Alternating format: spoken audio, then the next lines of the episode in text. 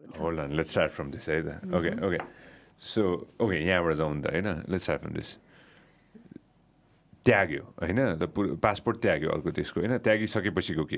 के- हुन्छ अरे? त्याग्यो। अब आज मैले पासपोर्ट त्यागेँ भने भोलि म सिरियो कार्यालय गएर अर्को नागरिकता नलिन्जेलसम्म I'm citizen of nowhere so you go to सिरियो कार्यालय अनि त्यसपछि यु टेल देम कि तिमी अर्को देशको सिटिजन थियौ। पहिला त म नेपाली नागरिक थिएँ नि त। अनि भनेर मेरो पुरानो नागरिकतालाई म नवीकरण गर्छु भनेर फर्म भरेर अनि त्यसपछि यु गेट your नेपाली नागरिकता ब्याक पैसा पर्दैन। पैसा पनि पर्दैन टाइम पनि लाग्दैन केही पनि छैन। लाग्दैन। लाग्दैन। And that's what everybody should do संसारको सबसे powerful one of the most powerful countries in the वर्ल्डको पासपोर्ट बोकेर you let go of that Well, that's what people say. तर obviously, I guess that's not what I felt. होइन NRN कार्डमा नेपालमा बस्यो एनआरएनको लागि यस्तो यस्तो सुविधा छ भनेर भनिए तापनि सञ्जय अहिले नै पनि एज अ नेपाली नागरिक हामी गभर्मेन्ट अफिस जानु पऱ्यो र केही काम गर्नु पऱ्यो भने हामीले कति पापड बेल्नुपर्छ जस्ट इमेजिन एनआरएनले नेपालमा बस्नलाई कति गाह्रो हुन्छ होला त्यो सुविधा छैन यहाँ। किनकि गभर्मेन्ट अफिसियल्सहरूलाई छ त्यो हाम्रो नियममा यति जग्गा किन्न पाउने यस्तो गर्न पाउने काम गर्न पाउने यो सबै चिज भए पनि त्यस्तो गर्ने मान्छेहरू खासै कमै मात्र छन्। कि त टुरिस्टहरूले आएर वर्क पर्मिट लिएर काम गरेका छन् होइन? त्यो भइसकेपछि एकदमै ह्यासल छ। प्लस त्योभन्दा पनि मैले भने नि के भन्छ होम इज दिस होइन? घुम्न जाऊ। No no shadow of doubt on that as well two decades कति भयो? एक हिसाबले आजबाट हिसाब गरौँ न होइन बेसिकली फर्स्ट सो कहिले गरे? फर्स्ट सो सो टिभीमा अथवा nineteen ninety eight nine right after Miss Nepal right after Miss Nepal Miss नेपालको nineteen seven nineteen ninety seven nineteen ninety eight अब एक्ज्याक्टली तलमाथि हुनसक्छ तर during that era first show what was you first show music plus तिमीलाई थाहा छ? छैन यो एकदम हिप सो थियो त्यतिखेर. आई वाज इलेभेन्थ ग्रेडमा थिएँ म त्यतिखेर. Music Plus. या कलेज गोइङ केड अनि त्यो चाहिँ डिफ्रेन्ट डिफ्रेन्ट सिटिजमा टुर हुन्थ्यो. अनि फरमाइस गरेको अनुसारले we use to play the songs it was very popular then so जाने अनि सहर सहरमा जाने? होइन। ठाउँ ठाउँमा जाने। कहिले वी वेन्ट टु पोखरा अनि अथवा अनि कुनै ब्यान्डसँग कुरा गर्ने। I met lot of singers then अनि फन हुन्थ्यो नि त। अनि फेवा लेकमा प्रोग्राम गर्ने it was fun it's fun तर हल्का मलाई त यो कस्तो भन्छ नि ड्रिम जस्तो मात्रै याद छ कि। Nineteen ninety eight. 1998. कुन कुन च्यानल लियो? नेपाल टेलिभिजन एनटिभी या म नेपाल टेलिभिजनको रेकमेन्डेसनमा that Sarita is going to America to study television she'll come back and work here it will be a great asset for us भनेर नेपाल टेलिभिजनको लेटरले आई गट द भिजा ए हो र? So I'm a whole hundred percent TV lady ninety एटमा नाइ well I I left at म मैले college start गरेको चाहिँ टु थाउजन्डमा हो। तर नाइन्टिन नाइन्टी एटमा चाहिँ म टेलिभिजनमा थिएँ नेपाल टेलिभिजनमा अनि के भयो भने मिस नेपालमा गएँ। I was the best answer of my school टिभीमा काम गरेँ। भने त समाचारमा पनि नाच्नुपर्ने घरमा। And my parents at that time बाहुन छेत्रीको सोसाइटी यो फिल्म लाइनतिर लाग्यो भने त हाम्रो बेइज्जत हुन्छ। है प्यारेन्ट्स वेयर वरिड सो दुइटा अप्सन थियो। अनि घरमा त्यो छोरी माग्न आउने सुरु भइसकेको थियो after I did my SLC exam अनि त्यसपछि कि बिहा गर कि पढ्न जाऊ like rest of the family members who have done in our family high school pass गरेपछि अमेरिका पढ्न जाने। So my dad suggested and I picked ममहरू सानी आमा ठुलो आमाहरूले चाहिँ maybe they would wanted me to get married then तर mm, हामीले चाहिँ we decided to go abroad that's how went जान चाहिँ मन थिएन खासमा nine ninety eight Um, a two थाउजन्डमा yeah, well, uh, uh, late 1999, early 2000. Times were very different त्यतिखेर Are you trying to make me feel Eh, old? No, no, I'm not trying to make you feel old. Times very, times are very different back in the day. Before 2001, time was slightly different Before the Royal Massacre, time was, was slightly different. यो कुरामा मलाई एउटा कुरा share गर्न मलाई time वर different भन्ने कुरामा हामीहरू अलिअलि त एक्सपोज थियौँ this is how New York is gonna be like एमटिभीहरू हेरिन्थ्यो होइन? म्यानह्याटन भनेको यो थाहा थियो। तर अहिले जस्तो एभ्री नुक एन्ड कर्नर इन्टरनेट त्यस्तो थिएन नि त। थाहा थिएन हामीलाई होइन? फर्स्ट एक्सपिरियन्स सुनाउँछु है। ठ्याक्क एलएमा ओर्लिएँ अनि मलाई सटल लिएर अर्को प्लेनमा जानुपर्ने थियो है? कार्टमा आफ्नो सुटकेस राखेँ। मैले त्यतिखेर होला फर्स्ट टाइम थाहा पाएको एलिभेटर भनेको के हो भनेर। नत्र हामीले लिफ्ट भन्थ्यौँ नि. ए जति अङ्ग्रेजी जाने पनि कल्चर सक भन्ने कुरा। सो मैले उता कसरी जाने भनेको टेक द एलिभेटर भने अनि एलिभेटर भने एलिगेटर भने त क्रोकोडाइल हो जस्तो लागिरहेको थियो दिमागमा।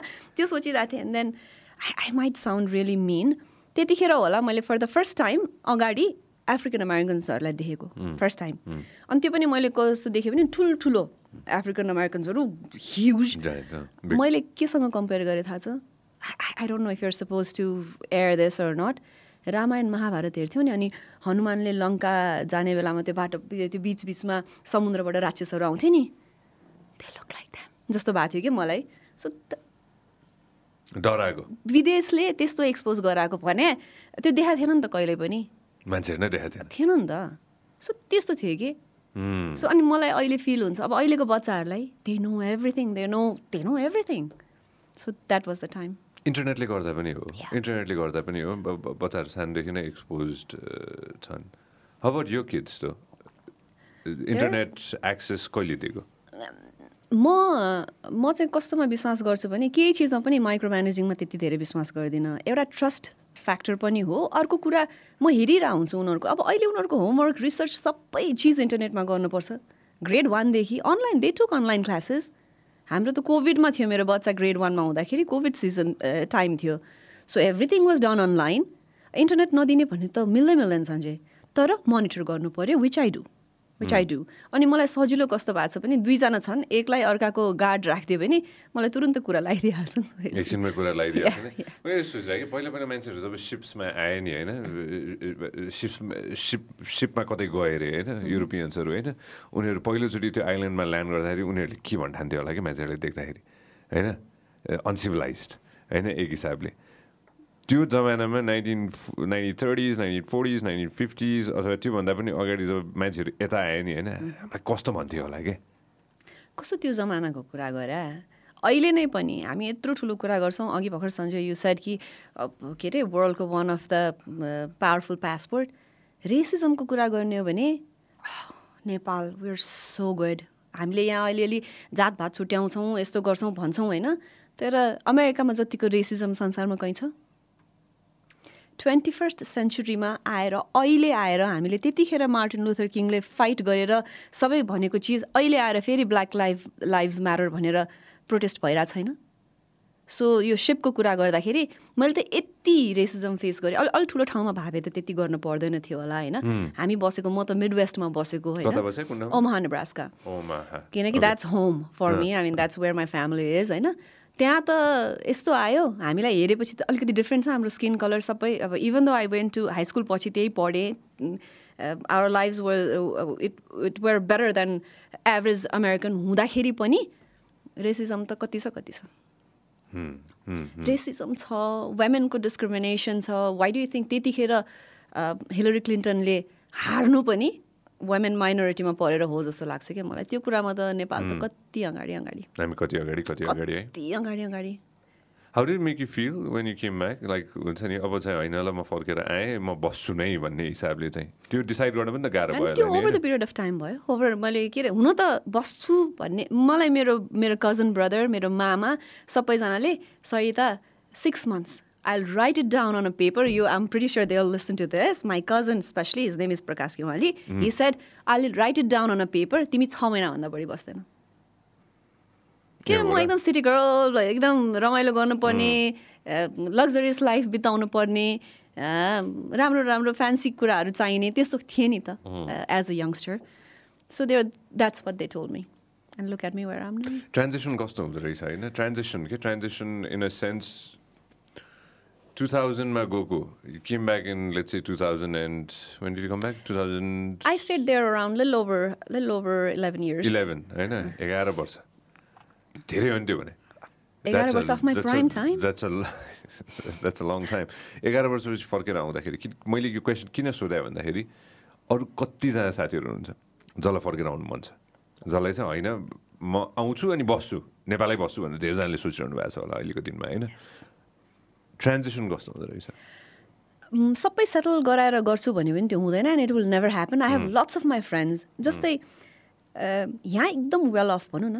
पहिला पूर्व मन्त्रीहरूको छोराछोरीहरू जस्तै यहाँ फर्केर आएर पनि त्यही अमेरिकाको जस्तै लाइफस्टाइल बिताउन सक्नुहुनेहरू पनि आउ आउनु भएको छैन। आई डोन्ट नो होइन? अब यहीँ आएर चाहिँ सबै सेटल गरेर जान्छु जागिर खोजेर जान्छु सबै गरेर जान्छु भन्यो भने इट्स लाइक सबै चिज हुन्छ र बच्चा पाउँला सबै चिज हुन्छ र बिहा गरौँला भने जस्तै हो सन्जे that's not gonna happen you just have to come and then start it from scratch all over again मलाई त कल्चर सक पनि भएको थियो। I came here around when I was twenty nine thirty त्यो एजमा त्यतिखेर साथी बनाउन गाह्रो।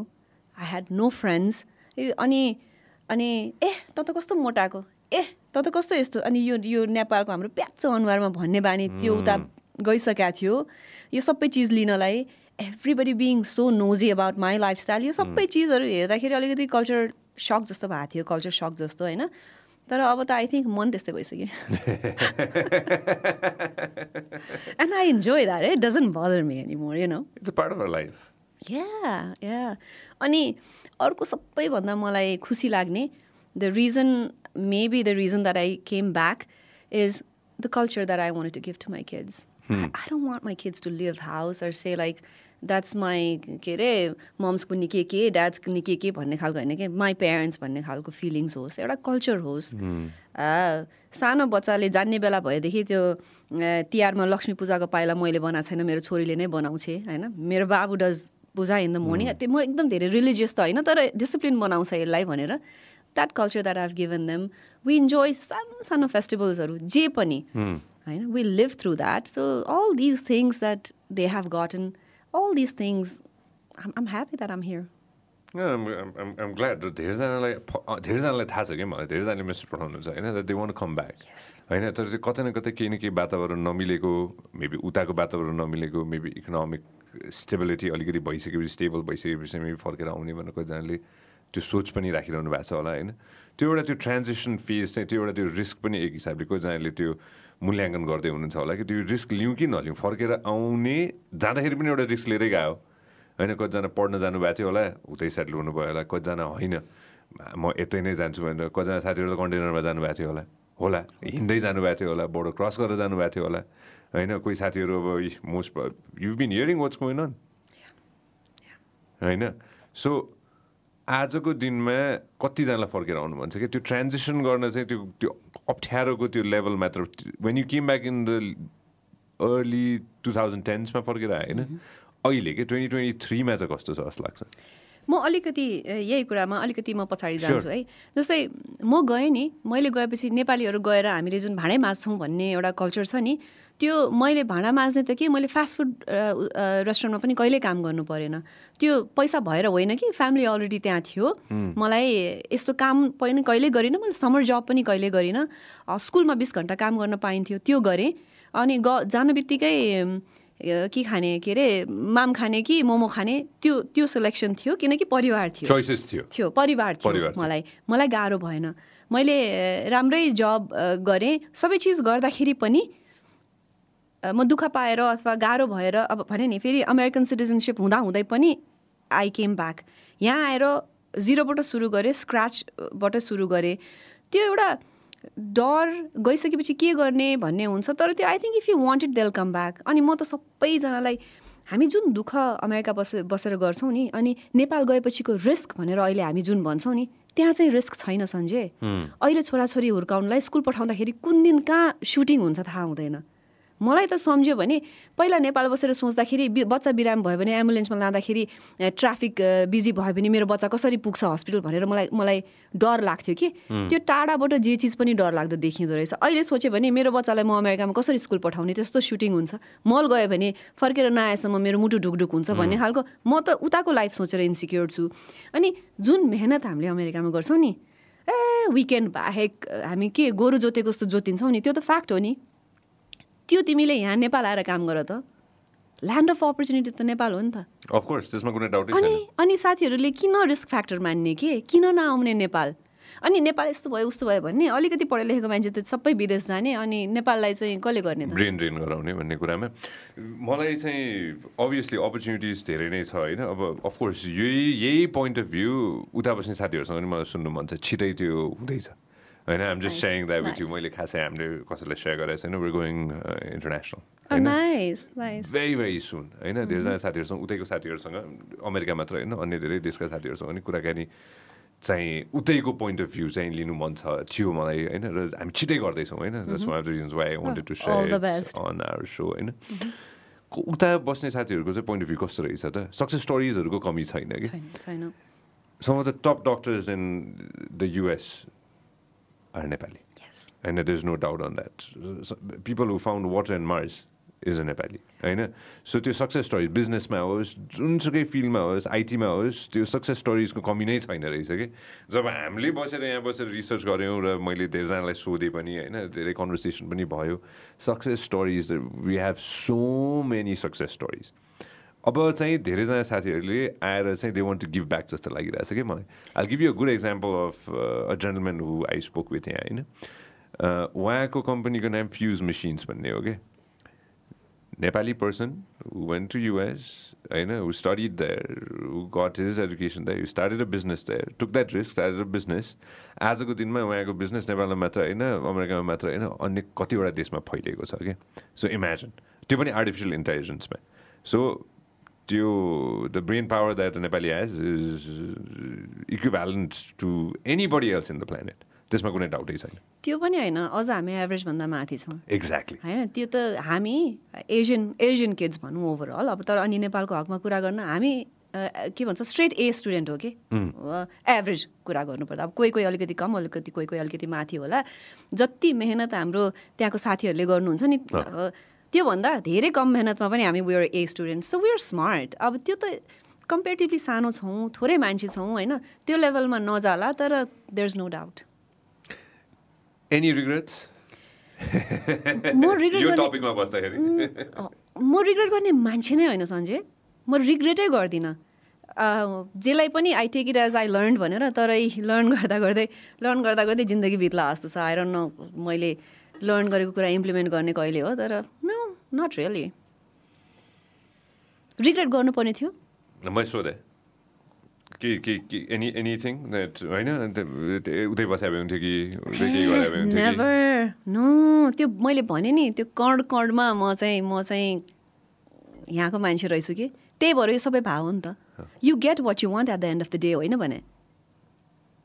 अहिले मान्छेलाई कति मरिहत्या गरेर विदेश जानु परेछ सर त यु होप सबैको सबैकोमा त्यो हुँदैन होइन मलाई चाहिँ के लाग्छ you hope that you get what you want होइन you hope and you work towards it होइन but some people are not lucky to get all the things that they want तर यो त मेरो चोइस थियो। होइन होइन आफ्नो केसमा चाहिँ त्यो त डाउटै छैन त्यसमा डाउटै छैन होइन that this was your choice and you made it happen त्यो गर्नलाई पनि त सजिलो त होइन नि त नि। मलाई त्यो हुन चाहिँ गएर बसेर नेवारी खाना खाँदाखेरि साला संसार त यही हो साला होइन संसार भने त यही हो जस्तो लाग्छ कि। You know I enjoy this things अनि म मैले मलाई यस्तो चिया पिउनु पर्ने मान्छे त्यो स्टारबक्समा गएर चाय टी लाटेमा त्यो त्यो स्वाद आउँदै आउँदैन क्या। These are the things that that makes me who I am so I guess regret त के गर्छु होला र घुम्न चाहिँ जानु मन छ है। वर्ल्ड टुर चाहिँ मलाई गर्न मन छ। वर्ल्डको कुजिन्सहरू चाहिँ इन्जोय गर्न मन छ। आई थिङ्क लाइफले पनि मलाई त्यही बाटो दौडाएर लिएर आइरहेको छ जस्तो लागिरहेको छ सो लेट्स सी एउटा त्यो एउटा सेयिङ छ कि होइन मैले त धेरै ढिलो उमेरमा विदेश देख्न थालेँ अब होइन। In my twenties when I started travelling होइन। आई वाज लकी इनफ होइन that I got to travel होइन। तर लास्टमा अस्ति एकजना साथी आएको थियो लास्टमा मर्ने भए चाहिँ आर्यघाटमै हो होइन? त्यसमा कुनै डाउटै छैन होइन? अनि गर्ने यही नै हो। फेरि मलाई त आर्यघाटमा मरेपछि पनि मलाई त्यो इलेक्ट्रोनिक जसले मार्छ नि म त्यसलाई राति तर्साउन आउनेवाला छु। मलाई आर्यघाटमा पनि एकदम ट्रेडिसनल वेमा अलिकति छोराछोरीलाई अहिले भनेको छु मलाई स्यान्डलवुडमा जलाउनु अनि त्यो मखमली फुल राखिदिएर जलाउनु। किनकि के अरे मखमली होइन सयपत्री। सयपत्री। त्यति एउटा चाहिँ मेरो विस छ अरू केही विस छैन मेरो। भनिसकेको छ? भनिसकेको छ। सबै my kids know and I have told them कि जस्ट इन केस हुन त त्योभन्दा पहिला नै म सबै चिज डोनेट गर्छु। मेरो काम लाग्ने चिजहरू आँखा skin whatever I have not I I been wanting to मलाई थाहा छ कहाँ गएर गर्ने के गर्ने तर मैले आई गेस त्यसलाई प्रायोरिटीमा लगेको छैन। तर त्यो मैले गर्छु। यदि मैले गरेको रहेन रहेछु त्यो कार्डको इन्फर्मेसन भेटिएन भने पनि मैले मेरो छोराछोरीलाई सबै चिज डोनेट गरेर अनि बाँकी भएको चाहिँ स्यान्डलवुडमा राखेर के अरे सयपत्री फुल राखेर मलाई जलाउनु। That's were I how I want my के भन्छ ए- मेरो एन्ड म यो संसारबाट चाहिँ मलाई त्यसरी जानु मन छ. एक्स एउटा चेक गरेर चाहिँ मलाई पनि थाहा पाउनु पर्ला। कसै डोनेसन गर्नलाई के गर्ने? सबैको आई डोनेसन चाहिँ थाहा छ मलाई अरू थाहा छ? सबै गर्न मिल्छ मलाई त्यो फरेन्सिक साइन्सलाई दिएर एक्सपेरिमेन्ट गराउनु चाहिँ मन छैन होइन? त्यो हुन्छ नि आफ्नो जिउ अनि तर चाहिने पार्ट जति चाहिँ सबै मैले सञ्जय बाँचुन्जेल पनि दिन मन छ तर बाँचुन्जेल चाहिँ खै आफैलाई खान बस्न नपुगे जस्तो भावेर अहिलेसम्म सकेका छैन होइन? तर मरेपछि आफूले दिन सक्ने चिज चाहिँ मलाई केही लानु मन छैन। सबै चिज डोनेट गरेर भनौँ जस्ट इमेजिन मेरो केही चिजले कसैलाई केही काम लाग्छ भने त्यो गरेर चाहिँ अनि अनि बाँकी रेस्ट रेस्ट चाहिँ एकदम म म जल्दाखेरि पनि अरूलाई चाहिँ मिठो बाँच्न आओस् कि? That's that's that's what I want नत्र पशुपतिमा कहिले काहीँ हिँड्दाखेरि त्यो स्मेलले अलिकति गाह्रो हुन्छ नि। त्यो स्यान्डलवुडमा आफू जल्यो भने चाहिँ बाँच्न आउँछ कि? Mm, इलेक्ट्रिकमा जाने हो म त। बी गुड थाहा छ मैले मैले झट्टै एकचोटि याद गरेँ कि साइन्सलाई दिनु दिने हो कि भन्ने पनि भयो मलाई। अहिले आएर मलाई चाहिँ मलाई चाहिँ maybe the kids can just use the corpse no no it's it's it's totally up to it's your choice it's your. Body your choice बाँचुन्जेल मात्र होइन मरेपछि पनि। त्यो एउटा साइन गर्ने हो मजाले। त्यसपछि इलेक्ट्रिक म त अहिले म त इलेक्ट्रिक ए सुपर फास्ट। जुप म म त भन्नु नि सक्दैन बच्चाहरूलाई पनि भन्नु x remember no that sad that sad त्यो चाहिँ नगर है yet, not yet. Yeah, yeah. Uh, Have you're, kids you're, भनेर? you're, you're, you're, yeah. Oh my God. I don't know about getting married part, Sanjay. Have three, four m- mini Sanjays. No my god I cannot imagine that A boy or a girl, eh? No, Doesn't matter, doesn't no, matter. that's that's your possession. मेरो सम्पत्ति नै त्यही हो. They irritate you to the core तर जुन मजा आउँछ नि यत्रो दुःख गर्न नत्र किन पर्छ एक्लै म मात्रै हो भने त ओ I I can just have dinner at Eiffel Tower every evening तर यो मजै यसमा छ कि यो चाहिँ मेरो आज एउटा humble request and suggestion yeah just you don't have to फेरि पनि भने अब फेरि फेरि यो हाम्रो कल्चरको अगेन्स्टमा जान्छ होला। बिहा गर्न गाह्रो लाग्छ कमिटमेन्टमा डर लाग्छ भने पनि बच्चा चाहिँ बनाऊ। यो के हो यो एक्स यो के देखायो? यो ए त्यो यो चाहिँ फर्म अलि माथि आउँदा अलि जुम इन गरेर त आँखा कमजोर छ आँखाको हो भने चाहिँ मलाई भनिहालेँ। हो मेरो मृत्यु पश्चात मेरो शरीरबाट हो रु रु रु रु यो थाहा थिएन मलाई। यो फर्म? भन्न मिल्छ? सबै। यो त यो भरिहालौँ न। शरीरबाट अब के के लाने हो होइन? मेरो त फोक्सो ठिक भइसक्यो अहिले त रोड छोडेपछि मेरो फोक्सो ब्याक टु नर्मल भइसक्यो रे होइन? व्यक्ति ओ नाइस अनि य- ओके। यो फर्म रहेछ नि त। नेपाल सरकार नेपाल सरकारको नै रहेछ है यो? अँ, यो थाहा छ मलाई। कहाँ कहाँबाट खोजे यो एक्स यो कहाँ हो? HOTE dot org dot NP भने के हो यो? यो गभर्मेन्टकै वेबसाइट हो। Human organ transplant center Transplant ओ center, द्याट्स नाइस ल अलि यो आठ वर्ष पुरानो रहेछ होइन? हेरेको चाहिँ सेभेन्टी थ्रीको हो। सेभेन्टी थ्रीको रहेछ होइन? सात वर्ष पुरानो रहेछ त्यसको मतलब डाउन अर्गन डोनेसन फर्म नि त ओहो यस्तो सबै गर्नु मिल्ने रहेछ नि त। थाहा छैन मलाई यो। ल यो चाहिँ आजको लागि सबैजनालाई भन न। हामीलाई मात्र होइन कि? यो होपफुली हामी सबैले गऱ्यौँ भने त कतिजना मान्छेलाई कति सजिलो हुन्थ्यो होला। यो ह्युमन अर्ग्यान ट्राफिकिङ पनि यसले पनि कम हुन्थ्यो होला है। नत्र त बच्चाहरूको पनि किडनी बेच्छ यस्तो यस्तो सुन्दाखेरि त मलाई त्यो डर लाग्छ। त्यो थियो नि होइन kidney kidneys heart you can give away a lot of things जस्तो लाग्यो मलाई। You can give away a lot of things आँखा चाहिँ मेरो कमजोर छ होइन त्यो आँखा कमजोर छ तिमीले भन्यौ। तिमीलाई थाहा छ लेसिक सर्जरी गर्न मिल्छ। तिमी क्वालिफाई गर्छौ त्यसको लागि? अहिले नगर्ने म अहिले नगर्ने। आई लिभ इट किनकि नेपालको टेक्नोलोजीहरू सबै चिज एकदमै राम्रो छ क्या। विदेश जानु पर्दैन मान्छेहरू जे चिजको लागि विदेश ए हो र प्रोसेस के हो लेजिकको by the way You just go there, get LASIK done. You have to qualify first and then get it done in 20 minutes. You go home after two days. You wear shades for two days and you're done. त्यति मात्र अनि आँखा कमजोर छ आँखा कमजोर छ भनिराख्नु पर्दैन। यस्तो मिडियामा काम गर्ने मान्छेलाई धेरै चिज पढिराख्नुपर्छ युर द्याट सो एकपल्ट गरिसकेपछि पछि गर्नु परेन? एकपल्ट गरिसकेपछि दस वर्षसम्म हुन्छ रे। दस वर्षसम्म त बाँचिन्छ कि मरिन्छ के थाहा सो जस्ट डु इट अनि कस्तो राम्रो छ फेरि यहाँको सर्भिस वर्ल्ड क्लास टेक्नोलोजी छ। And they don't they don't pay me by the way यो लेसिक कम्पनीले मलाई पे चाहिँ गरेको छैन है बट म के भन्छ आफू एउटा पेसेन्ट भएको भएर अ, मैले भनेको इट्स भेरी गुड म I always thank doctor Sanduk Rohit के होइन?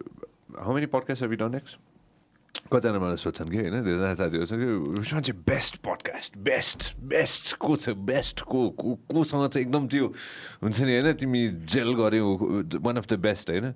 अनि त्यो भनेर obviously I can say which ones my best होइन? You can say which one चाहिँ बेस्ट एपिसोड होइन? बट आई अलवेज से कि one of my best conversation ए हो? मैले one of my best conversation that ever had with anybody कोहीसँग मैले त्यो यस्तो त्यो कुराकानी गरेँ जुन कुराकानी गर्दाखेरि चाहिँ त्यो व्यक्तिले उसको स्वार्थ केही पनि छैन। कहिले पनि। डक्टर सन्दुक रोहित। है that's why is who is होइन? महावीर पुन्दाई होइन? I can give many examples होइन? डक्टर सन्दुक रोहितको केसमा चाहिँ एकदमै के अरे केही पनि स्वार्थै छैन कि? महावीर पुन्दाईको त हामीले त त्यो तस्बिरै देखाएको थियो उहाँ कहाँ सु कसरी चाहिँ उहाँ के अरे उहाँको बेडरुम कहाँ छ भनेर समेत देखाएको थियो कि? अहिले होइन? हुन्छ नि? त्यो त्यो मान्छेले देख्नुपर्ने कुरा हो कि? होइन? Doctor Sanduk Rohit coming back doctor Sanduk Rohit he has nothing nothing के is is like his done everything for us के होइन आजको दिनमा होइन भविष्यमा हामीले कोही व्यक्तिलाई अपोइन्ट गर्न सक्छौँ र कोही व्यक्तिले चाहिँ यो देशलाई लिड गर्ने त्यो पोजिसनमा चाहिँ हामीले त्यसरी अपोइन्ट गर्न सक्छौँ भने म त honestly doctor Santuk no hands I agree with you तर यो कुरा गर्दै गर्दा हाम्रो देशमा जो मान्छे निष्पक्ष छ जो मान्छेले देशको लागि गर्छ त्यो मान्छे देश लिड गर्ने ठाउँमा पुग्दै पुग्दैन सञ्जय। तिमीले भर्खरै यो कुरा गर्यौ हुन त यो कुरा अहिले कन्ट्रोभर्सी पनि भइरहेछ। उहाँलाई चाहिँ पाठ्य पुस्तक पाठ्यक्रममा राखिएको। थियो। उहाँको नाम रातारात निकालियो रे। अब किनकि if you don't belong to any party यहाँ केही चिजमा पनि तिमी इन्भल्भ हुन पाउँदै पाउँदैनौ हेर अब यसमा गुनासो चाहिँ मेरो छ। तिमीले अघि कुनै रिग्रेट्स छ भनेर भनेको थियौ नि। कुनै पनि पार्टीको झन्डा तिमीले बोकेन भने no matter how capable you are कामै पाउँदैन कि तिमीले? नत्र त टेलिभिजनको कुनै चिज त भनौँ न ल सरकारले चलाएको टेलिभिजन के हो? नेपाल टेलिभिजन होइन। त्यो त मलाई हेर्न दिनुपर्ने हो सिबीको आधारमा कुरा गर्ने हो भने। तर त्यो चाहिँ फेरि पोलिटिकल अपोइन्टी पोजिसन हो। त्यो एउटा मैले टिभीको भए भएर मात्र भने। सबै चिज यसरी पोलिटिकल्ली अपोइन्टेड मान्छे जान्छन् जुन चाहिँ जसको सरकार छ त्यसको मान्छेले ह्यान्डल गर्छ अनि त्यो भइसकेपछि कसरी केपेबल मान्छेले चलाउँछ संस्था? साडीको कलर राम्रो छ नि। नाइस कलर किन. टपिक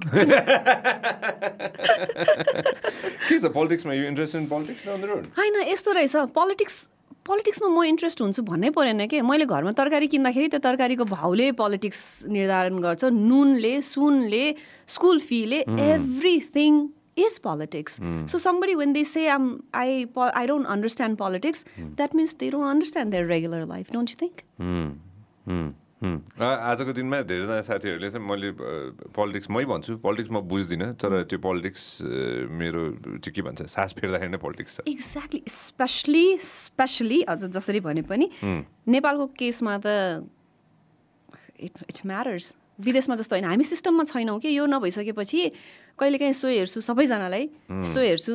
गल्ती गरिएछ कि क्या हो? मिडियामा छु निष्पक्ष हुनुपर्छ। कुनै पनि के भन्छ दलसँग आबद्ध भयो भने फेरि निष्पक्षता नहोला। अनि भनेर सोच्यो अनि एथिकल चाहिँ म मात्रै हो नि म त अड म्यान आउट हुँदो रहेछु नि त एथिकल भएँ राइट कुरा गरेँ भने होइन? यस्तो हो काम गरेर देखिसकेपछि मैले कस्तो रहेछ भनेर राख्न सक्छु। अब अहिलेलाई राम्रो।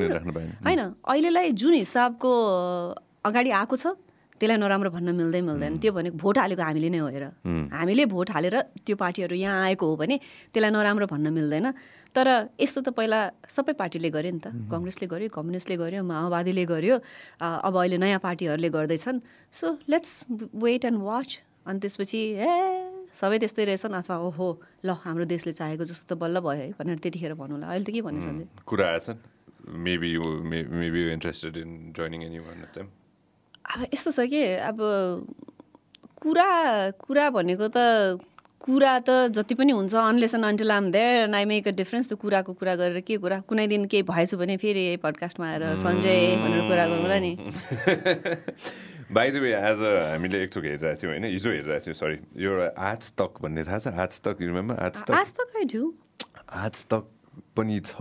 कुवेतको एउटा टिभी च्यानलले पनि गरेर रहेछ होइन? म छक्क परेँ। आर्टिफिसियल इन्टेलिजेन्स युज गरेर चाहिँ त्यो क्रिएटेड चेक दिस आउट है play this the X that's a robot that's a robot होइन के भन्छ यसलाई वेल रोबोटै भन्छ द्याट लेडी या होइन सी इज एक्सप्लेनिङ के हुँदैछ भनेर कि होइन स के नाम के थियो सना थियो होइन सना होइन ए मिल्छ यो हामीले साउन्डै देखाउन मिल्छ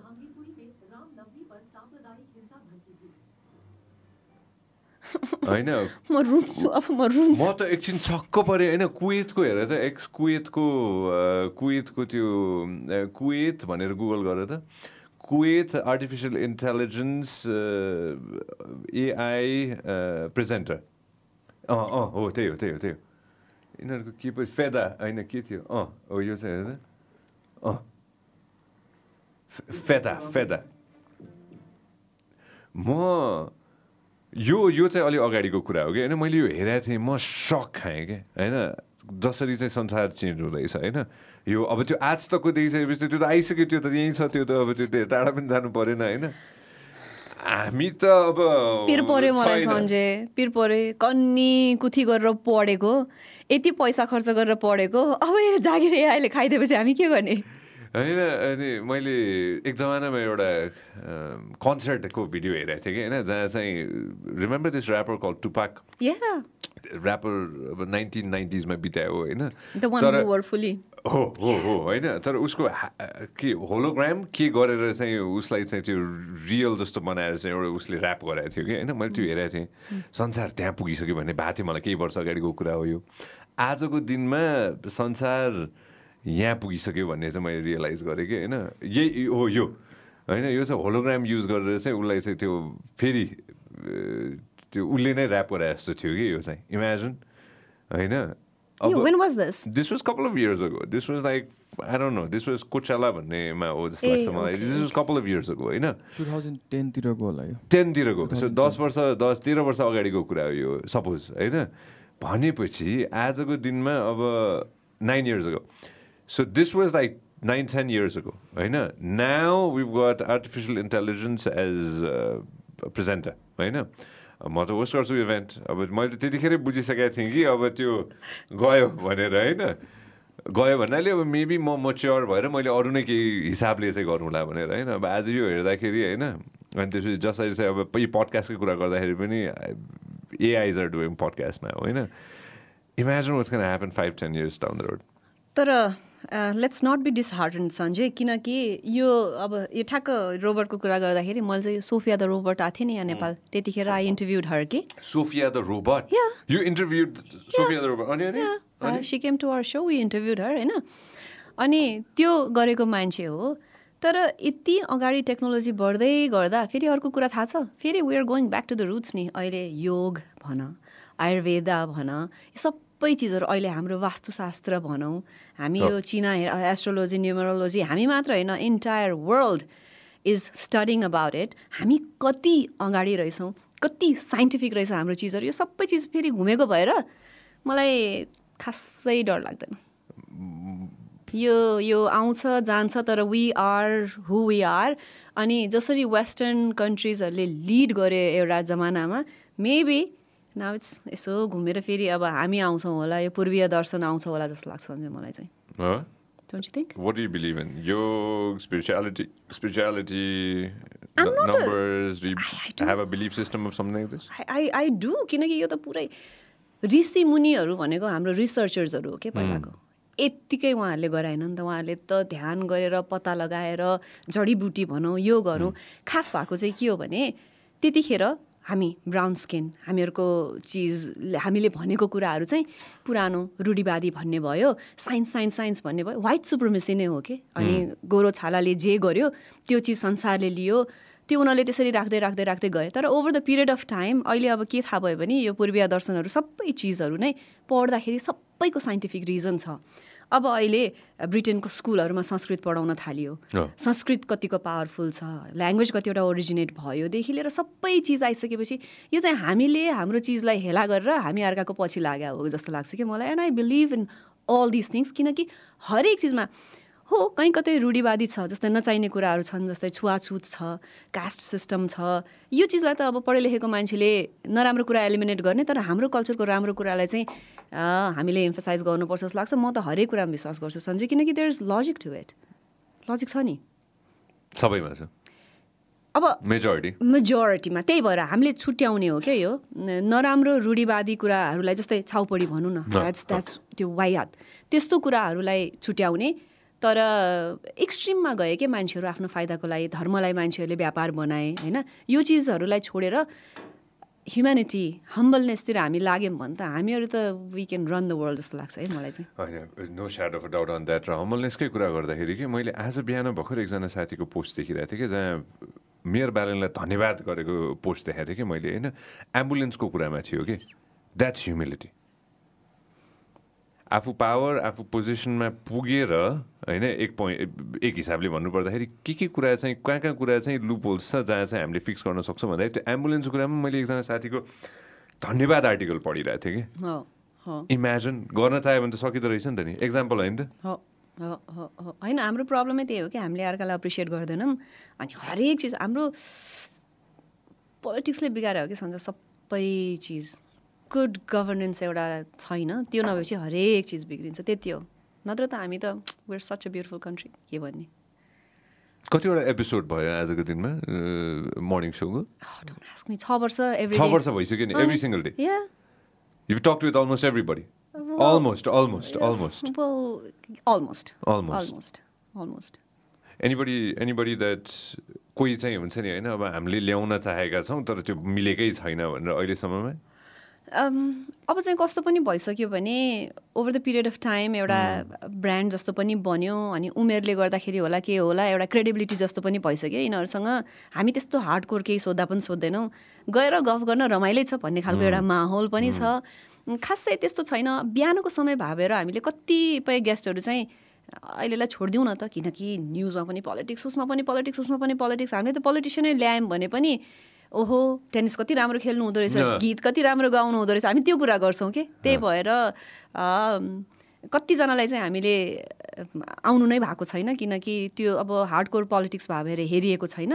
नत्र खासै त्यस्तो त्यस्तो ल्याउन चाहेर नआउने भन्ने स्केड्युल नमिलेर अर्कै कुरा नत्र त्यस्तो खासै छैन what next for the so that's a good question you know थाहा छ have you thought about it अब छ वर्ष वाट नेक्स्ट के गर्ने अर्को भनेर हुन त morning shows has been going on for Years. Years and years and years किनकि यो भने एभ्री डे जसरी हामीले भोलि वाट नेक्स्ट भनेर नसोचे जस्तै यो part of our lifestyle we include everything Indra Jatra होस् या के भन्छ कहाँ के भन्छ त्यो मार्टिग्रह त्यो सबै चिज इन्क्लुड गर्ने भावेर नै अब वाट नेक्स्ट भन्ने नै छैन कि? किनकि हाम्रो as long as our lifes are running the so will run भने जस्तो पनि लाग्छ। तर मेबी यङ्स्टर्स विल रन सोचिरह। बिस्तारै त त्यो गर्नै पर्छ कि नत्र मोनोटोनस हुन्छ। कि त ल्यारिकिङ हुनु पऱ्यो। या त ल्यारिकिङ हुनु पऱ्यो गरे गरे गरे गरे गरे गरे। ल्यारिकिङको एक- ऊ गरेर बडो इन्ट्रेस्टिङ मान्छे? ल्यारिकिङ स्टार्टेड फ्रम रेडियो कि? अनि हामीले कहिले काहीँ ल्यारिङको कुरा पनि गर्छ कि? होइन? Larry King started from radio and here he is आजको दिनमा भनेर होइन? मैले I watch I been to यो सो आई वाच मैले हेरे पनि छु होइन? आजको दिनमा मर्निङ सोलाई मान्छेले कसरी ल्याएछ यो छ वर्षमा ऊ गर्दाखेरि? अहिले प्राइम प्राइम टाइम होस् सन्डे मर्निङ सो भनेको। पहिला पहिला भयो भने प्राइम टाइम भनेको इदर विकेन्ड्स अथवा सात बजे पछिको टाइम हुन्थ्यो होइन। अहिले त्यो टाइममा मान्छेले नेटफ्लिक्स अथवा ओटिटी प्लेटफर्म अथवा त्यो हेर्छ। हाम्रो टेलिभिजन नेपाली नेसनल च्यानलहरू अथवा टेलिभिजन हेर्ने prime time is morning time ठक्क अफिस जाने बेलामा टिभी खोलिदियो अथवा इभन घरमा खानासाना केही पकाइरहेको छ भने पनि टिभी खोल्यो। मर्निङ सो कस्तो भएको छ भने package of everything it has news sports weather हरेक कुरा entertainment the things that you want to know हरेक डिफ्रेन्ट सेक्टर्सको डिफ्रेन्ट वक्स अफ लाइफको गेस्टहरू भावेर यो चाहिँ prime time and every television has a morning show every time हो र? Yes every television has a morning show त्यो थाहा छैन अनि त्यही भएर प्राइम टाइम भनेको कि मैले? त्यो थाहा छैन मलाई। हरेक हरेक टिभी च्यानलमा बिहान बिहान सो मर्निङ सोजहरू एक हिसाबले कन्भर्सेसन हिसाबले live either live either they have it or they are working on it किनकि सबै ठाउँमा बुझ्दाखेरि मर्निङ सो छ। Will you guys stay with the current TV channel?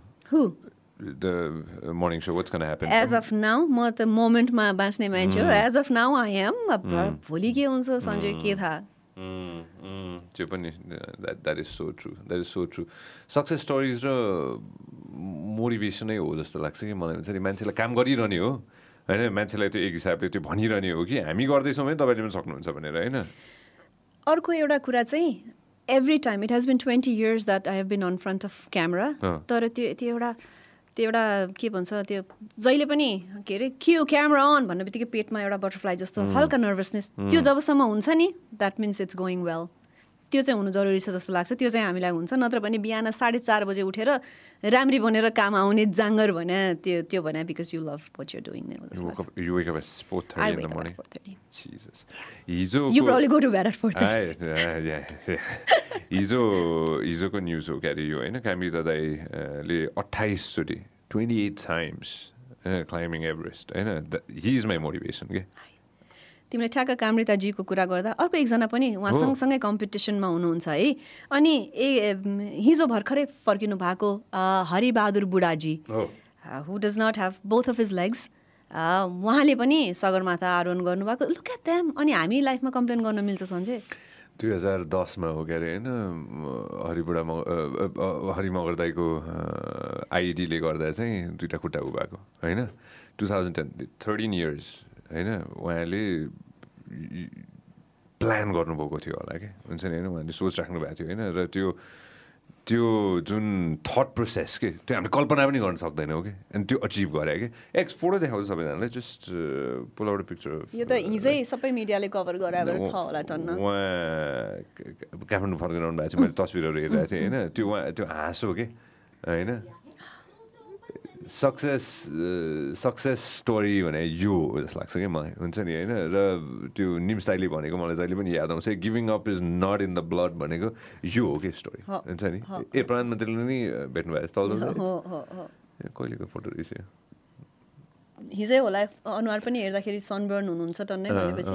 इन्सपिरेसनको लागि धेरै टाढा जानै पर्दैन अरू। कसैलाई हेर्नै पर्दैन जस्तो लाग्छ मलाई। सञ्जय वर्ल्डकै इन्सपिरेसनमा सबै हाम्रो स्टोरी राख्ने हो भने हामी त वर्ल्डको नम्बर वान इन्सपायर गर्ने मान्छे पर्छौँ होला एउटा कुरा। अर्को कुरा हामी वर्ल्ड लिस्टमै संसारकै सबैभन्दा ह्याप्पी मान्छेहरूमध्ये पर्दा रहेछौँ नि थाहा छ? ह्याप्पी पिपलमध्ये हामी पर्छौँ। या होइन? नम्बर वानमा पर्दैनौँ तर ह्याप्पी पिपलको लिस्टमा हामी जस्ट टप लिस्टमा वान अफ द ह्याप्पी पिपलमा नेपाल पनि पर्छ कि?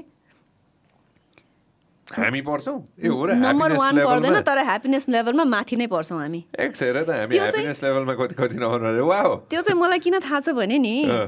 भूकम्प गयो होइन। म पाइला बस्ने मान्छे। त्यतातिर त फेरि एकदम हार्ड हिट जोन हो कि। हाम्रो त आँखा अगाडि नै घर ढाडाङ डुडुङ खसेको होइन।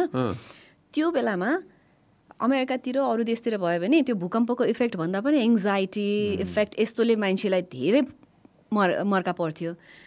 साँझ बिहान त्यत्रो भूकम्प गएको छ साँझ त मान्छेहरू त्यो के भन्छ टेन्टमा बसेर मजाले तास खेलेर हा हा हु हु रमाइलो त्यहाँ भइसक्यो। वी डोन्ट वरी अबाउट हामीलाई यो एङ्जाइटी फेङ्जाइटी भन्ने अब अहिले आएर हुन त मैले त्यसरी भन्नु मिल्दैन है lot of people are. Dealing with it also. होइन। तर धेरै कम छ कम्पेरिटिभली धेरै comparatively to towards the west भन्न खोजे कि towards other parts of the planet other parts of the प्लानेटमा धेरै छ। हामी त्यही भएर पनि हामी अलिकति हुन त त्यसले फेरि त्यसलाई राम्रो नराम्रो दुइटै रूपमा पनि लिइन्छ होला। हामी सोच्दै नसोच्ने भावेर पनि हामी यत्रो वर्षदेखि गर्न चाहेको चिज नगरे पनि हुनसक्छ ठिकै छ त होइन अब ठिकै छ त घुस खायो त खायो ठिकै छ अलिअलि खायो ठिक छ ल भन्ने सोचबाट चाहिँ एक हिसाबले अब बल्ल हामी चेन्ज हुँदैछौँ कि। त्यसले किन घुस खायो? होपफुली किन भ्रष्टाचार गर्यो? होपफुली होपफुली यो चाहिँ कस्तो चाहिँ नहोस् जस्तो लाग्छ मलाई भने पनि यो यो रिजल्ट नआएसम्म म अझ पनि केही भन्दिनँ किन यस्तो समातिन त पहिला पनि धेरैवटा प्रकरणमा धेरैजना मान्छे मुसिएका हुन् नि त। तर रिजल्ट के आयो भन्ने हो? अब यसले कस्तो कस्तो नतिजा ल्याउँछ? त्यसपछि अनि हामीले भन्न सकिन्छ सञ्जय। दुई दिन शिक्षामा के दुई दिनको मैले पढिरहेको थिएँ कि? एक्स जस्ट डबल चेक गरेर त के रहेछ? होइन एडुकेसन र दुई दिन हामीले सेलिब्रेट गर्ने के पो पढिरहेको थिएँ मैले होइन? एडुकेसन सिस्टम नै रहेछ जस्तो लाग्छ कि मलाई। लास्टमा गएर चाहिँ मान्छेले खोज्ने भनेको बिरामी हुँदाखेरि अस्पताल होइन? र त्यो अस्पतालले मलाई चाहिँ सकेसम्म चाहिँ होइन मसँग पैसा होस् नहोस् मलाई चाहिँ टेक केयर गरिदियोस् भन्ने हामीले लास्टमा गएर सबै गर्ने भनेको हेल्थको लागि नै हो जस्तो लाग्छ मलाई है एटलिस्ट मैले चाहिँ। होइन? आफ्नो हेल्थ र परिवारको हेल्थ र आफ्नो नजिकैको व्यक्तिहरूको हेल्थ होइन? That's the most important thing for me at the end of the day होइन? मेरो वेल विसर्सको हेल्थ भनौँ न होइन? That is one very important thing र एडुकेसन सबैलाई पहिला तिम्रो आफ्नै हेल्थ तर सबैभन्दा पहिला। भेरी ट्रु र education system I believe at the end of the day if the education system is strong then यो कसैले कसैले गएर भोलि गएर गलत काम गर्छ जस्तो मलाई लाग्दैन कि होइन? संसारमा संसारमा पुलिस छ त्यसैले त चोर छ। होइन चोर छ त्यसैले त पुलिस छ। होइन त्यो गलतै हुँदैन भन्ने छ। होइन तर त्यसलाई अलिकति कम त गर्न सकिन्छ नि त। होइन यो त के भन्छ सबै चिज राम्रो राम्रो मात्र त पोसिबल पनि छैन नि। त्यो त त्यो त इभन हाम्रो के अरे धर्ममै हामी हेऱ्यौँ भने कन्स्ट्रक्सन डिस्ट्रक्सन सबै छ त। हाम्रो के अरे विष्णुले सृजना गर्नुभयो भने महादेवले डिस्ट्रोय गर्नुहुन्छ। यो त डिस्ट्रक्सन नभइकन कन्स्ट्रक्सन त हुँदै हुँदैन। त्यही भएर तर रेसियो के हो भन्ने मात्रै हो कि? Don't you think What kind of what आजको दिनमा बिहान how do you guys prepare for the show by the way just trying to understand किनभने पोजिटिभिटीको कुरा धेरै हुन्छ होइन you guys talk all about positivity and success stories होइन how do you guys work on it हामीहरूको एउटा research team छ एभ्री डे हुन त देख्ने मान्छेले हामीलाई बिहान बोल्यो सक्यो भन्नुहुन्छ होइन हामी विक मिटिङ गर्छौँ कस्तो कस्तो कन्टेन्टमा कुरा गर्ने के छ कन्करेन्ट इस्युजहरू अनि बिहान टिभी हेरेर फेरि त्यही यस्तो भयो यसले यति खायो यस्तो गर्यो भन्न मनै लाग्दैन हामीलाई। अलिकति पनि प्रोग्राम हेरेपछि हो नि त काम जाने मान्छेलाई पोजिटिभ ऊर्जा आओस् त्यति हो हाम्रो मोटिभ। त्यही हिसाबले हामी अगाडि बढ्छौँ। अनि रिसर्च टिम छ उहाँहरू दिनभरि यसमै लाग्नुहुन्छ रिपोर्ट बनाउनुहुन्छ भिडियो क्लिप्सहरू जम्मा गर्नुहुन्छ गेस्ट रेडी गर्नुहुन्छ हरिजी आउँदै हुनुहुन्छ अब सोमा। सो यही हिसाबले हामी करेन्ट कुराहरूलाई लिएर अगाडि बढ्छौँ। इफ आम नट मिस्टेकन गणतन्त्र दिवस र सगरमाथा आरोहण दिवस सोमबार छ सो सोमबारको लागि कुरा गरेको छौँ। बिहान। Yes. Wow, that's going to be really Sanjay interesting. हाम्रो सोमा सबैजना बिहान आउँछ ल जति गाह्रो योगी दाई एकजना हो होइन योगी दाई एकजना हो उठ्नै सक्दिनँ भनेर कम्प्लेन गर्ने यतिचोटि भन्दाखेरि पनि नत्र जति उठ्दिनँ भन्ने भन्ने गेस्ट पनि कम्प्लेन गर्दै भए पनि आउनुहुन्छ आएपछि रमाइलो भयो भन्नुहुन्छ इन्क्लुडिङ यु बिहान होइन बिहान बिहान मजा आउँछ बिहान is different what kind of shows do you want do next if you ever do a show I wanted to पहिला आई वान्टेड टु होइन? अहिले आई डोन्ट वान्ट टु बिहानको सो मैले एकदम इन्जोय गरिरहेको छु अहिलेलाई होइन? मलाई एकदम पोलिटिक्समा इन्ट्रेस्ट भएको भएर मेबी मलाई पोलिटिकल सो पनि गर्न मन थियो। तर अहिले आएर त सबै चिज खोइ के एक्साइटिङै लाग्दैन यो। नराख है यो कुरा। बिहानको सो छ मलाई यतिले ठिक भएको छ। होइन। That's a very I get bored very easily के भएको टाइम समय तिम्रो- नयाँ च्यालेन्ज चाहियो नयाँ कुरा चाहियो नयाँ ठाउँ चाहियो maybe to carry a conversation with a person पन्ध्र मिनटपछि बोर भयो भने त मजा आएन नि त। त्यही भएर गाह्रो छ साँच्चै।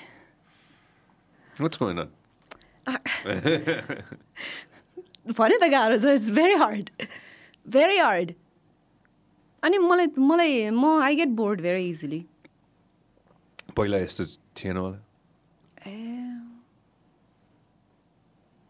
डोन्ट नो पहिला यतिको जाने बुझाइ पनि थिएन होला नि त। After forties okay, I'm very, very- भन्छन् कि होइन मैले यस्तो म पढिरहेको छु होइन म म अहिले चालिस पछि कस्तो हुँदो रहेछ भनेर पढिरहेको छु कि होइन specially. Health health health health health health health? Of course you can I might be forty. तर आई थिङ्क मलाई म डक्टरलाई म डेन्टिस्टकोमा गएँ भने पनि how old are my teeth. How old is my heart म यो सोध्छु कि। They always say it's very youthful अनि मैले जुन अर्ग्यान डोनेट गर्ने भनेको छु नि मेरो उमेर बुढो भए पनि मैले जुन अर्ग्यान डोनेट गरेर जान्छु नि त्यो चाहिँ म हेल्दी अर्ग्यान डोनेट गरेर जान्छु भन्ने मेरो मोटिभ हो कि। सो जहिले पनि मैले मेरो उमेरभन्दा चाहिँ मेरो बडी पार्ट्स चाहिँ यङ छ मेरो डेन्टिस्टले पनि भन्नुहुन्छ। कहिलेकाहीँ ट्वेन्टी फाइभ इयर ओल्ड मान्छेको दाँत साठी वर्षको हुन्छ अरे कि सन्जय त्यो मेन्टेन गर्न एकदमै जरुरी छ। मेरो। फोक्सो कस्तो छ भने होइन। Okay so I been reading up on this होइन? रिसेन्ट रिसेन्ट कुरा हो यो चाहिँ खास धेरै पनि भएको छैन लगभग तिन चार महिना भयो होइन? दुई तिन थोकबाट चाहिँ म आफै पनि म चाहिँ उ गरेँ कि। अब मेरो दिमाग जहिले पनि बिस एक्काइसतिरकै छ।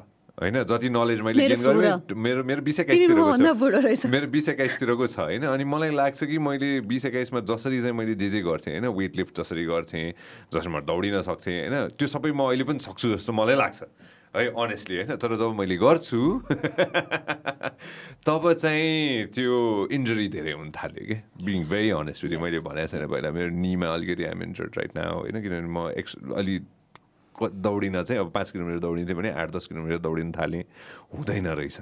होइन? त्यसलाई पनि त्यो पेसमा गर्नुपर्ने रहेछ होइन? वर्कआउट गर्दाखेरि पनि मैले जसरी सोचेको थिएँ कि मैले ट्वेन्टिजमा मैले जसरी गर्न सक्थेँ त्यो अलिकति नसकिने रहेछ होइन? अनि that's why I've been I've been reading about what happens after a certain age, let's say 40 or 50 मा हेल्थ वाइज के आफ्नो बडीले चाहँदैन मान्दैन उसलाई झन् एक्स्ट्रा टेक केयर गर्नुपर्छ।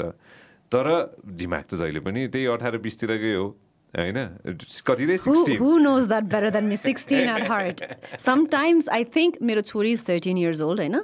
म मलाई कहिले काहीँ म ऊभन्दा बढी चञ्चल र बढी बच्चा जस्तो छु ऊ मभन्दा बढी मच्योर छ जस्तो लाग्छ कि? सो अनि age is just a number भनेर कहिले काहीँ मैले भने पनि ममा this is something old people say भनेर भन्छ होइन उसले? तर यस यो right so I've been reading up on a lot of things होइन अनि मोस्ट प्रब्ली एउटा त्यो त्यो एउटा एउटा फेजेस अफ लाइफ हुँदो रहेछ भन्ने चाहिँ मैले रियलाइज गरेको छु कि होइन त्यो फेजलाई चाहिँ एक्सेप्ट गर्नुपर्ने रहेछ कि हामीले चाहिँ रिपेल गर्छौँ होइन होइन होइन होइन मसँग त कहाँ हुन्छ र भन्ने मलाई पनि थियो होला मेबी थ maybe ट्वेन्टिजमा I was not my own friend being very honest with you I was my enemy यस बिस बिसभरि म चाहिँ आफ्नो दुश्मन थिएँ जस्तो लाग्छ क्या मलाई। म झगडा गर्थेँ आफूसँगै।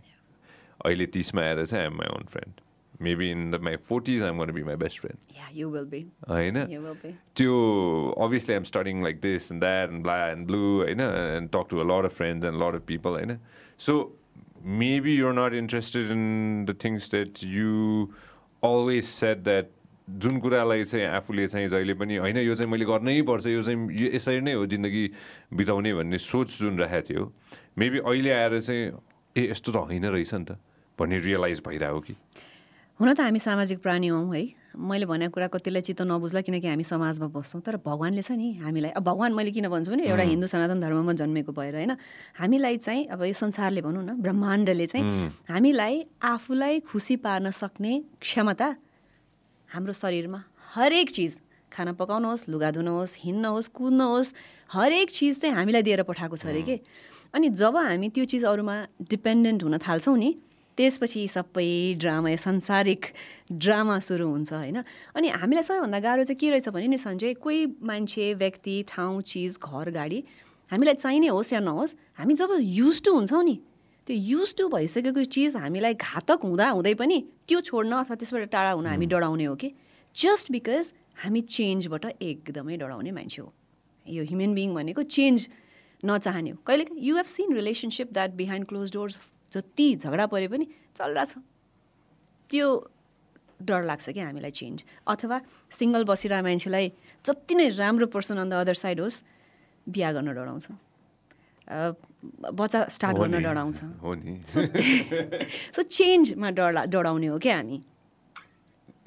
सो नाउ युर सिङ्गल या होइन ह्याप्पिली सिङ्गल ह्याप्पिली सिङ्गल होइन? सो त्यो चेन्ज चाहिँ मलाई पनि त it took it took good amount of time I was in a relationship for twenty years होइन? त्यो चेन्ज त्यो चेन्ज मलाई पनि डर लाग्यो। मैले पनि सकिनँ। फेरि भने नि हाम्रो हाम्रो डिभोर्स भन्ने कुरा एक हिसाबको ट्याबु त छ नि हाम्रो कल्चरमा फेरि कुनै पनि चिज कसैको पनि ब्रेक भएको त राम्रो पनि त होइन नि होइन? न के अरे हजुरआमाले गर्नुभयो न आमाले गर्नुभयो फ्यामिली हिस्ट्रीमै डिभोर्स भन्ने चिज छैन। कस्तो भने फ्यामिलीकै प्रेसर पनि मिलेर बस यस्तै हो जिन्दगी भने भने आउँछ। उहाँहरूलाई डिसहार्टन गर्न मन छैन। तर at the end of the day बाँच्ने त आफ्नो लागि हो। बाँच्ने त आफ्नो लागि हो। एन्ड यो यो टाइम फ्रेम यो एज यो moment is the best moment best time frame मलाई no complaints are all and I think it shows also it does and अब अब अब यो खुसीमा चाहिँ अझ एक्स्ट्रा खुसी ल्याउनलाई चाहिँ what you want you want travel अघि नै मलाई भने जस्तो। आई वान्ट टु रिड है आजकल मैले मेरो आफ्नो कमजोरीहरू पनि मान्छेले गर्नुपर्छ होइन। मेरो स्क्रिन टाइम एकदमै बढी अनेसेसरी चिजमा म एकदम धेरै लागिरहेको छु छोरीलाई नगर है भनेको चिज आफू आफ्नो आफू- रुममा गएर गरिरहेको छु होइन। स्क्रिन टाइम घटाउन मन छ। मलाई अलिकति कति चिज छ सञ्जय बुझ्नुपर्ने जान्नुपर्ने पढ्नुपर्ने होइन। त्यो चाहिँ मैले गर्नै भएको छैन। मलाई चाहिँ त्यो गर्न मन छ। मलाई संसार घुम्न मन छ। अनि तिम्रो फोटोहरू हेऱ्यो तिम्रो भिडियोहरू हेऱ्यो भने मैले भने नि खासै त्यस्तो डाडे मान्छे त होइन तर डाहाले आँखाबाट खुनको के भन्छ खुनको आँसु नै निस्किन थाल्यो त्यो डाहा लागेर होइन? सो घुम्न मन छ जान्न मन छ किनकि ट्राभलले मान्छेलाई कति ब्रड माइन्डेड बनाउँदो रहेछ। यो चिज मैले अमेरिका बस्दा पनि थाहा पाएँ सानो ठाउँबाट आफू बाहिर ननिस्केको आफूलाई खतरा भन् भन्नु संसारकै हामी त खतरा पावरफुल मान्छे भन्नु हुनेहरूको दिमाग कति सानो थाहै छैन उहाँहरूलाई। यो के भनेर थाहा छैन यस्तो भनेर थाहा छैन खालि हामी सुपेरियर भन्यो होइन? त्यो हेरेर पनि मलाई चाहिँ I'm not anti Americans by the way होइन? तर मैले देखेको भोगेको कुरा भनेको नि। त्यही भएर घुम्न बुझ्न जान्न नेपाल पनि सबै ठाउँ घुम्न कति राम्रो छ नेपाल। सो ब्युटिफुल कहाँ जाने सबसे नजिकै अब? होइन गइ पनि रह हुन्छु। गइ पनि रह हुन्छु। रिसेन्टली डोल्पा गएर आएँ। त्योभन्दा अगाडि trekking last year Everest base camp गएको थियौँ होइन? मलाई याद छ त कति टाइम लाग्यो भाइ तपाईँ हामी त वी वेन्ट चालिसजना women it was my I म पहिला हाइक पनि नगरे मान्छे फर्स्ट टाइम ट्रेकिङ गएको कहाँ भन न? एभरेस्ट बेस क्याम्प सिधै इट टोकस गुड जान आउन गरेर बा एघार दिन जति लागेको थियो। म होइन मैले प्लान गरिरहेको छु कि त्यसरी मैले ठ्याक्कै सोधेँ कि सेप्टेम्बरमा प्लान गरिरहेको छु मैले. Eleven days that's did you guys go in September to तिमीलाई लाग्दैन होइन वी वेन्ट वुमेन्स डे मनाउन गएको Sanjay March March March 8th eight where on the top of the world या त्योभन्दा अगाडि चाहिँ आफ्नो बर्थडे मनाउनलाई तिनजना वुमेन हामी हेलिकप्टरमा गएको थियौँ त्यहाँ जाँदाखेरि यहाँ त हिँडेर आउनुपर्छ भनेको ठ्याक्क मार्च एट्थमा फोर्टी अफ अस। कतिजना त के पकाउँदा हाउस वाइफ्सहरू अति भयो लेट्स गो भनेर हामी त्यसरी गएको थियौँ होइन। It was beautiful this amazing Dolpa गयो रिसेन्टली रिसेन्टली चाहिँ डोल हाउ इज द्याट अब नेपालको तिमी जहाँ जाऊ न. इट्स कुरै गर्नु पर्दैन। इट्स सो ब्युटिफुल हामी त के भएको थाहा छ? हाम्रो सुन फल्ने माटो है जे पनि यस्तो यस्तो गरेर एउटा केही राख्थ्यो भने उम्रिने त्यही चिज खान पाउने यति राम्रो ठाउँ भएको भएर हामी नेपाली अल्छी र मातेको हो कि? सबै थोक भएर? सबै थोक भएर। सजिलो भयो। एकदम भोकले मर्नु परेको छैन। होइन? हो गरिबीको रेखा मुनि छौँ हामी तर अलिकति मेहनत गऱ्यो भने हामीलाई खानलाई चाहिँ खानाबाट हामी मर्नु पर्दैन कि? त्यति उर्वर माटो छ हाम्रो। त्यो भइसकेपछि हामी के भयौँ त? अल्छी भयौँ। गाउँको चिजहरू सबै बेच्यो अलिअलि पैसा गऱ्यो खाडी मुलुक गयो। विदेश राम्रो भन्ने हाम्रो कन्सेप्टै हामीले चेन्ज गर्न सकेका छैन कि सञ्जय? हुन त हाम्रो गभ गभर्मेन्ट हाम्रो गार्जियन राम्रो भएन कि? हाम्रो गार्जियन नै राम्रो भएन। हाम्रो घर सम्हालिदिने मान्छे राम्रो नभएपछि हाम्रो घर बिग्रियो कि। अब चेन्ज आइरहेछ जस्तो लाग्दैन। होइन यस्तो छ यो उथल पुथल चेन्ज आउने बेलामा जहिले पनि उथल पुथल हुन्छ होइन एउटा हावाहुरी आएपछि शान्त हुने हो नि त। So I'm taking this age that हावाहुरी hopefully अब अब किनकि नत्र त अब थाक्यो नि त हामी त। फेरि पनि हावाहुरीको लागि त हामी रेडी छैनौँ नि त। छौ तिमी? अब फेरि प्रोटेस्ट अब फेरि आन्दोलन भन्यो भने रोडमा आउनलाई तिमी रेडी छौ? अब जिरोमा जान सकिँदैन जस्तो लाग्छ मलाई। अब अब अब जिरोमा गएर जान सकिँदैन जस्तो लाग्छ होइन? अब चाहिँ अब म- मलाई चाहिँ किनकि म चाहिँ एकदम होपफुल छु होइन? कि अब हामी जिरोमा जाँदैनौँ जस्तो लाग्छ मलाई होइन? अब अब अब अब उकालो मात्र लाग्ने होइन? अब उकालो मात्र लाग्ने हो। मेबी त्यो त्यो जुन चुचुरो छ त्यो चुचुरोमा पुगिसकेपछि अर्को चुचुरो देखिन्छ होला। होइन? अनि अर्को चुचुरो पछि अर्को चुचुरो होइन? तर अब त्यो जिरोमा त अब त अब त गइँदैन जस्तो लाग्छ मलाई। I'm pretty hopeful I'm pretty hopeful किनभने हरेक दिन अब सर धेरैजना साथीहरूसँग कुराकानी हुन्छ होइन? धेरै पोजिटिभिटीको कुराहरू पनि हुन्छ। अभियसली कहिलेकाहीँ त्यो नकारात्मक कुराहरू पनि हुन्छ होइन? त्यो त त्यो पार्ट अफ लाइफ हो होइन? तर धेरै चाहिँ सकारात्मक कुराहरू भइरहेछन् कि अहिले। भर्खरै अब हुन त अहिले ल पनि बन्यो। हामीले वेयर अलरेडी अस्ति भर्खरसम्म अठार अठार घन्टा हामी लोड सेयरिङ हामीले बेहोर्थ्यौँ अहिले we're we're selling electricity to other countries होइन? अब यस्तो चिज त हामीसँग कति छ कति छ? राइट गभर्मेन्ट एउटा हुन बित्तिकै हामी वर गुड आई थिङ्क हाम्रो छोराछोरी नाति नातिनाले चाहिँ एकदम के अरे America Europe where is that will live in Nepal भन्ने बेला आउँछ जस्तो लाग्छ मलाई बुझ्यो। दिस इज आवर स्विजरल्यान्ड भनेर होइन? This is our Switzerland no. No no no thank you so much र मलाई किन किन मैले मैले यसो उ गर्दाखेरि चाहिँ अब most probably interest in politics too होइन? डाउन द रोड ग्रेजुअली होइन? I hope you I hope you give it a shot as well मजाले। पोलिटिक्समा चाहिने त्यो त्यो? कनिङनेस छैन क्या ममा सन्जय त्यो पनि सिक्नु भएको छ। त्यो राजनीतिमा चाहिन्छ अरे नि त चाणक्यले भने चाणक्यले भने जस्तो बुझेन? त्यो खुरापातिनेस त्यो म चाहिँ खै म चाहिँ त्यो त्यो नभएसम्म पोलिटिक्समा त सस्टेन गर्न सक्यो होला त। एउटा कुरा के रहेछ भने राम्रो। राम्रो व्यक्ति भन्नुपर्छ क्या गेटिङ नाम असल व्यक्ति राम्रो व्यक्ति। होइन मैले यहाँ फेरि यहाँ फेरि बिपीकै कुरा गरेँ भन्ने होला होइन? राम्रो व्यक्ति भन्नुपर्छ राम्रो काम गर्छु भन्नु लागि पऱ्यो भने त्यो त्यो राम्रै हुन्छ कि होइन? त्यो सबै थोक त्यो एउटा व्यक्तिमा सबै थोक हुन्छ भन्ने चाहिँ गुण चाहिँ त्यो सबै थोक अब सबै थोकले कम्बिनेसन त्यो हुन्छ नि होइन? त्यो हुन्छ भने छैन। एउटा nice person be a nice person हुन्छ नि? Things will work out that I can do but I don't know अब त्यही पोलिटिक्समा चाहिँ यी सबै कुरा पर्याप्त छ जस्तो मलाई लाग्दैन बट लेट्स होप कि हाम्रो देशमा पनि त्यस्तो पोलिटिकल माहौल बनोस् जहाँ चाहिँ हाम्रो होइन राम्रोले मौका पाओस्। Thank you so much for coming. Wow. Always that, was, that, was, that was a nice line. that was a Gautam line. Thank you so much for coming. Come back again. Eh, definitely, definitely. Thank you.